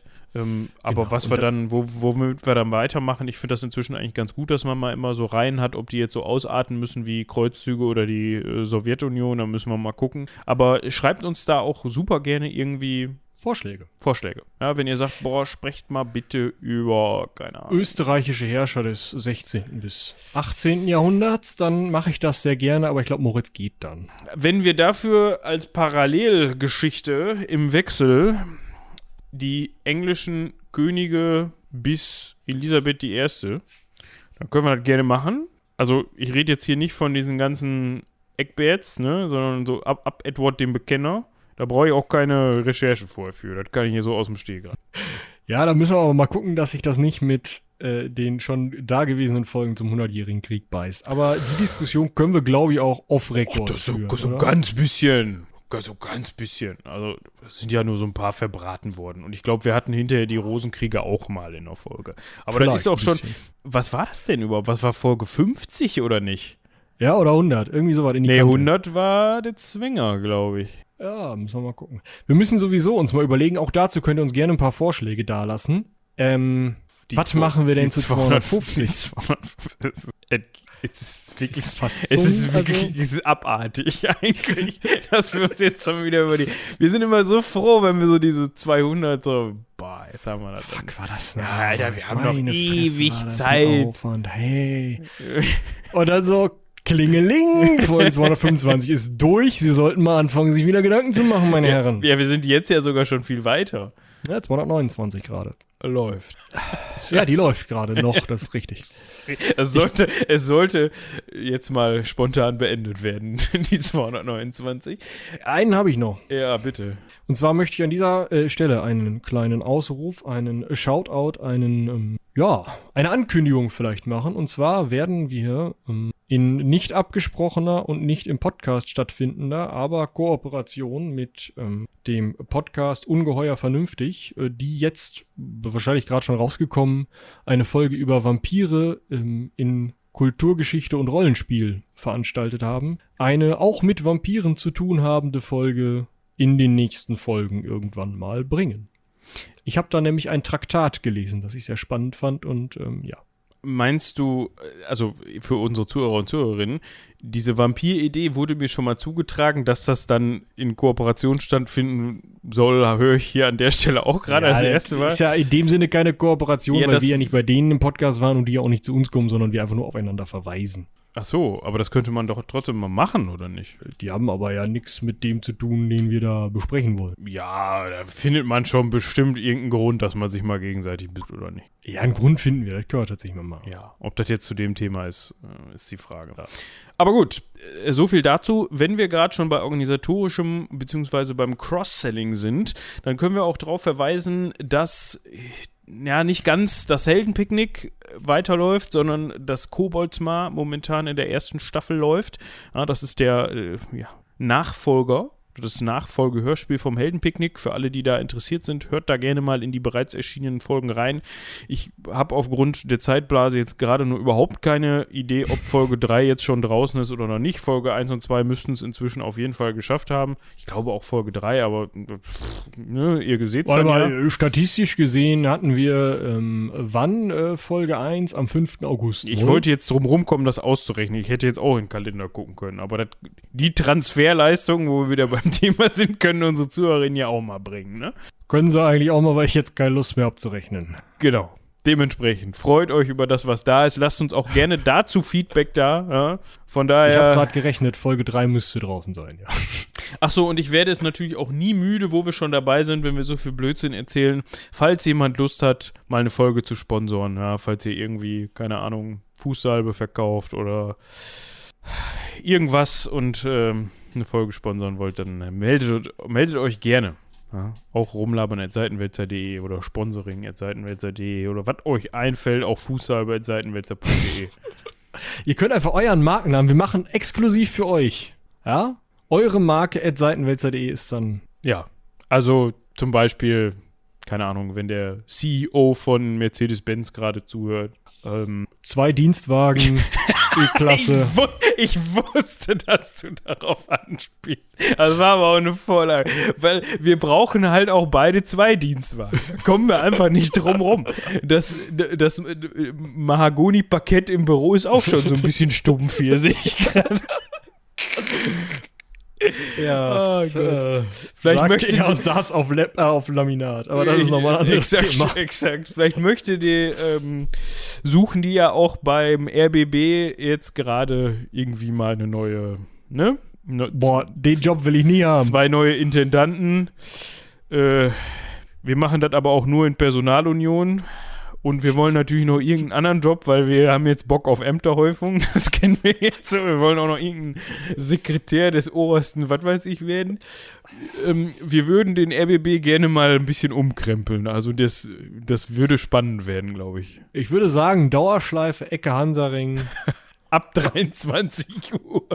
Was? 23 Uhr? Äh, alle Folgen im. im Hör mal zu, wir machen das wie folgt. Schön, wenn die ersten aufstehen, 5 Uhr morgens, fangen wir an, durcharbeiten bis 23 Uhr, dann ist Sendeschluss, ja, mit Testbild im Radio. Und dann. Ich rede nicht vom Radio, ich rede, die haben doch auch einen Fernsehsender, oder nicht? Alter, ich habe seit fünf Jahren keinen. Ja, und warum solltest du den RBB gucken, ne? oder hören? Das ist ja auch noch die andere Sache. Also, aber egal. Also, wir würden das wohl mal machen. Ne, falls ihr da mal zuhört, ihr habt ja jetzt gerade einen Posten zu vergeben. Wir geben uns auch jeweils mit einem Dienstwagen zufrieden. Ich nehme, ich nehme auch einen Dienstmoped, ist mir egal. Das ist dann günstiger. Gut, so jetzt aber gerum, äh, genug rumgelabert. Ja, wir, wir müssen, müssen, aber aufpassen, ne? wir können jeweils nur 20 Stunden machen, sonst zickt die Krankenkasse beim Werkstudenten. Ist ja auch mit der Steuer dann so ein Ding. Boah, stell dir vor, so du meldest das an und sagst dann, ich hätte gerne das, dasselbe Gehalt für die 20 Stunden, ne? Und das meldest du dann an. So, und die Krankenkasse so, okay, der ist Werkstudent beim. Was verdient der? Und die rennen dann immer so, so mit dem Zettel immer weiter, so vom Sachbearbeiter ja. zum Obersachbearbeiter, zum Hauptsachbearbeiter, zum Sachbearbeiter, Sachbearbeiter, zum Oberhauptsachbearbeiter, Sachbearbeiter. Könnt ihr euch vorstellen? Irgendwann dann beim Vorstandsvorsitzenden so, ähm, der verdient mehr als ich. als Werkstudent. Haben wir da eigentlich eine Obergrenze fürs Einkommen? Ich glaube nicht. Ich schreibe mich mal ein. Ne? genau. ah ja, sehr gut. So, ja, das soll Steuerbetrug mit der Ecke Hansaring. Läuft. Ja. Könnte auch unser kostenloses E-Book für runter. Boah, ey, ich bin so froh um Adblocker. ich, wir haben da jetzt auch so eine Telegram-Gruppe. Jetzt reicht's. Eieiei. Wir wollen ja nicht die Folge Haltet unnötig euch zurück, strecken. reicht euch zusammen, reißt euch zusammen, Genau. ähm, seid lieb. Wie auch immer. Ihr wisst, ihr wisst selbst am besten, was ihr wollt. Also, ihr wollt auch nächste Woche wieder Ecke Hansaring und bis dahin würde ich sagen, haut rein, bis zum nächsten Mal. Bis dahin, ciao.